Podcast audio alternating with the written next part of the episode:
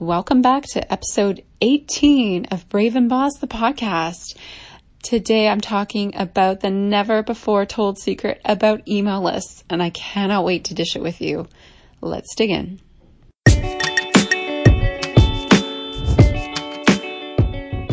Welcome to Brave and Boss, a podcast for the purpose driven founder who wants to grow their e commerce business.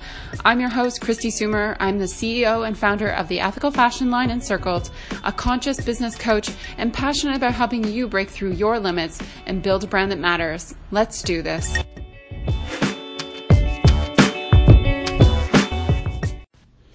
Hello. Thank you for joining me again at Brave and Boss, the podcast. I'm your host, Kristi Soomer, the founder and CEO of Encircled and the host of the podcast. I'm excited to share with you today the never before told secret about email lists. And this one is a juicy one. So firstly, I want to talk a little bit about email. I talk about it a lot on the podcast. There's a lot of great episodes where I've talked about the importance of email and how you can use it better in your business. The reality is that 99% of people check email daily. Think about that. People are in their email daily and there's a lot of people, I think it's more than 60% that check their email every hour. So email is still really heavily used, even though people would like to think that social media is it. Email is definitely a go-to for marketers still. And one fact that I want to serve up before I talk about this never before told secret about email lists is that marketers who use segmented campaigns, so who target a campaign, an email campaign to a specific segment or group of people, see as much as a 760% increase in revenue. So what that's basically saying is the more targeted, the better. And what I'm going to tell you today about email lists, I think is really critical. I often do chats with other brands where I talk about collaborating and people always ask me, how big is your list? And it feels really personal. Like it's not like they're even asking how much money we make, but they're asking how many email subscribers we have. And I always feel super weird about it. Like I want to make it look bigger because I mean, I don't want to look like a loser who only has like, you know, a couple hundred email subscribers. That would be really uncool. Um, and the reality is that Encircled, we do not. We have thousands and thousands and thousands of email subscribers. But the one thing I'm going to tell you about, and this is the never before told secret about email lists, is that bigger is not better. And I stand by this to a thousand percent. A bigger list is not a better list. They are not the same. You can have a big email list that is great, but you can also have quite often a big email list that is useless and has a lot of dead subscribers. So in this case, less can actually be more when it comes to email because in email, engagement really matters. Whether or not people are opening your emails, whether or not they're clicking through on your emails, and the quality of your content is super important. So you want people engaging with your content, opening your emails, clicking through, and if they're not, then what happens is that Gmail and other email providers start to see that you're email newsletter isn't engaged with and it's not that great of a content because people aren't engaging with it and they start dropping it into different inboxes, maybe spam, or maybe it starts going into the promotions tab or maybe somewhere else. And that will impact your deliverability, which is essentially like how, how much you get into the primary inbox. And that will take away the opportunity for you to speak to your core fans because all you're focused on is building this gigantic list of people. So really the approach here is less is more. The other thing I want to say too that can impact you when having a big list. If you have a big list with dead subscribers, you're paying for those subscribers. Now, if you have a list of under a thousand contacts on MailChimp, I think it's free. However, once you get over that, every group of incremental subscribers costs you money. I'm not exactly sure what the tiers are with MailChimp. We're actually in the process at of switching to Klaviyo.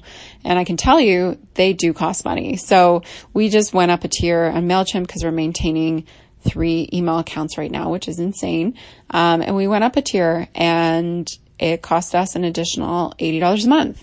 So it can start to really add up. And yes, it does generate revenue, but if you're paying for people who aren't buying from you anyways, that's wasted money, in my opinion. So I think you want more people on your list that are engaged with your content and less dead subscribers. I do also think that when it comes to email, bigger is not better in terms of list size because you want to be creating content for an email list that really cares about your content. I think this is super important and sometimes undervalued when this discussion comes up. If you're just like sending emails to people who got on your list through like some random contest or maybe you bought the list, which is sometimes illegal depending on where you are, um, you're sending content to people who aren't interested at all. And not only are you wasting their inbox time, but you're wasting your own time in creating this content. And you're doing it a disservice, as I mentioned before, because it may not even be seen by people who are on your list because you have all those dead subscribers on your list that aren't interacting with your content.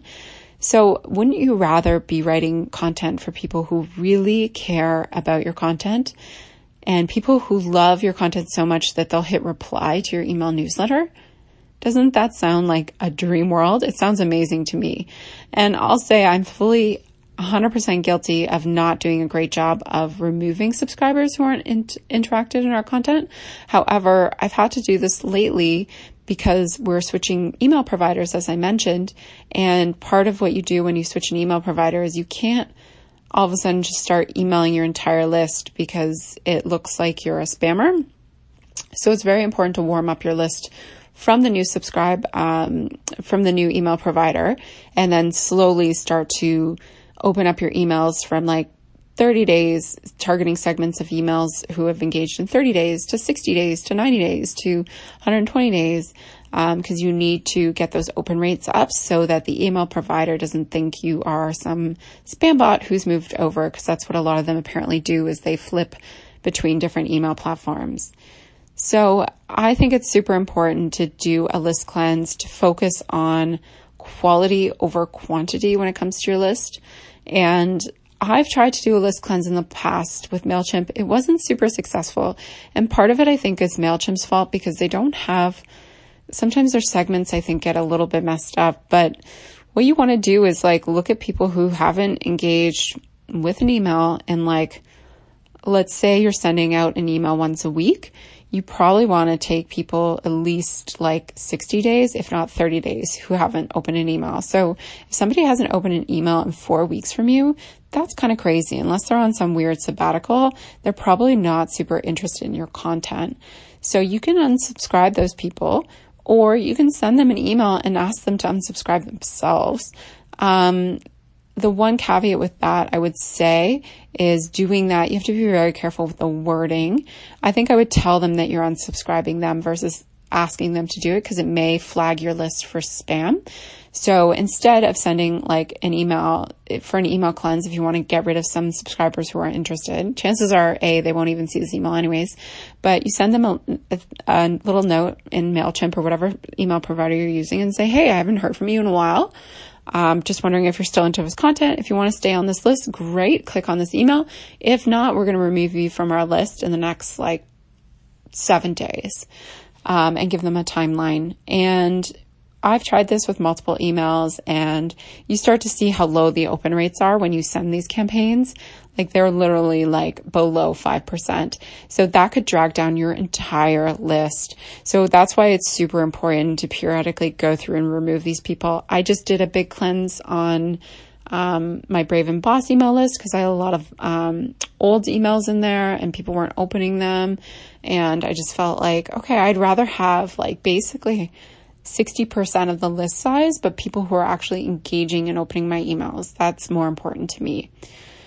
So the other thing that I will say is when you have a lot of people who are subscribed to your email newsletter who aren't really interested in your content, it can negatively affect your analysis on the performance of those emails. So like I talked about, if you have a lot of people who aren't engaging in your list, can bring down your open rate, can bring down your click through rate. It can make you feel like you are writing bad subject lines and your content isn't interesting when in fact it could be interesting to your ideal client, but you have all these people on your list who don't need to be there that are dragging the average down.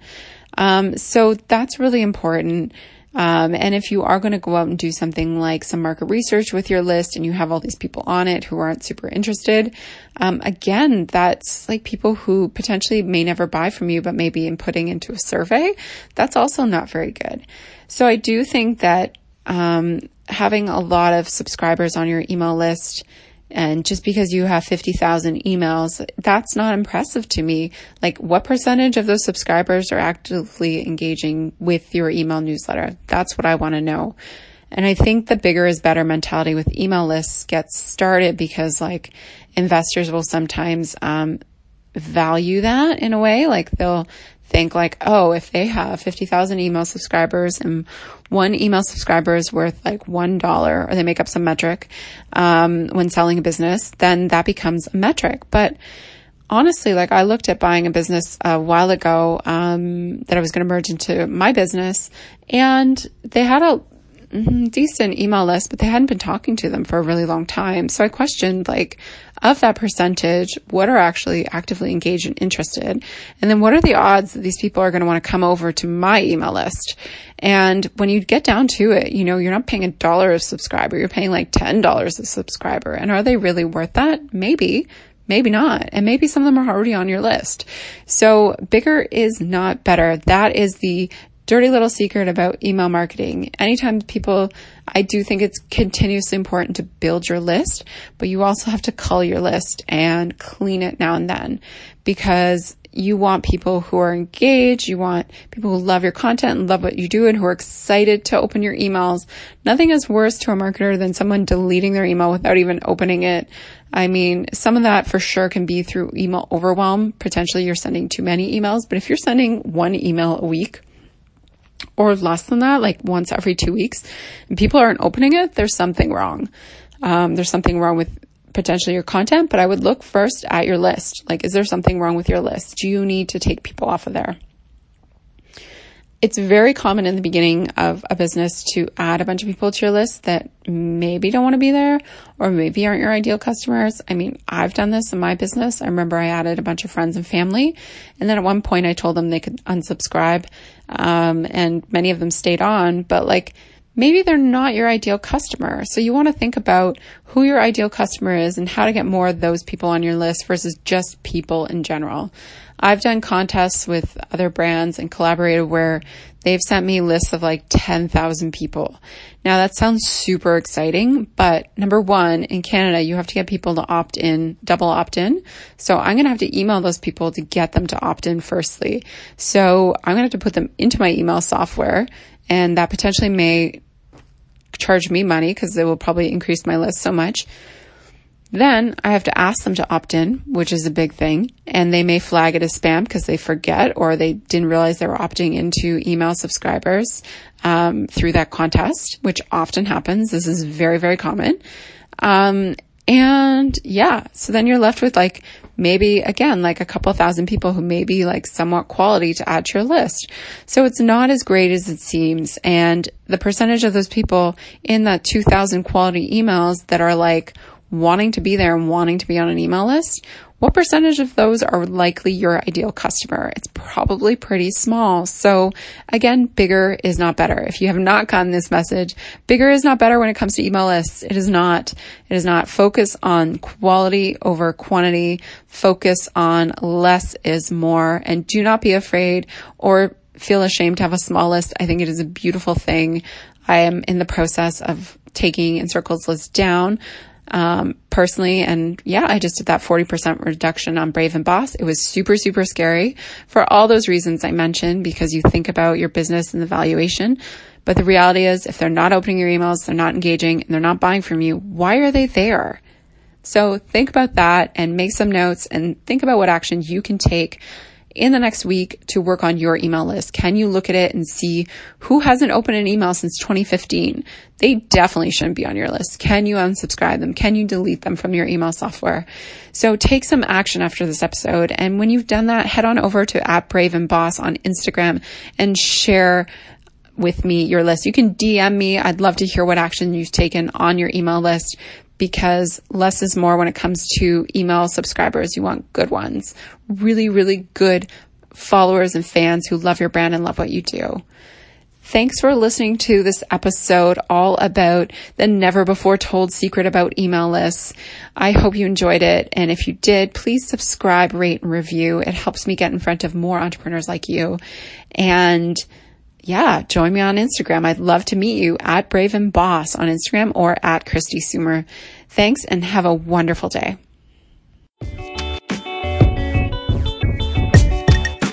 For listening to Brave and Boss, the podcast. If you want to take your e-commerce brand to the next level, be sure to check out my website at kristisoomer.com, where you can find all the show notes, free resources, and blog posts and printables to help you grow your online store.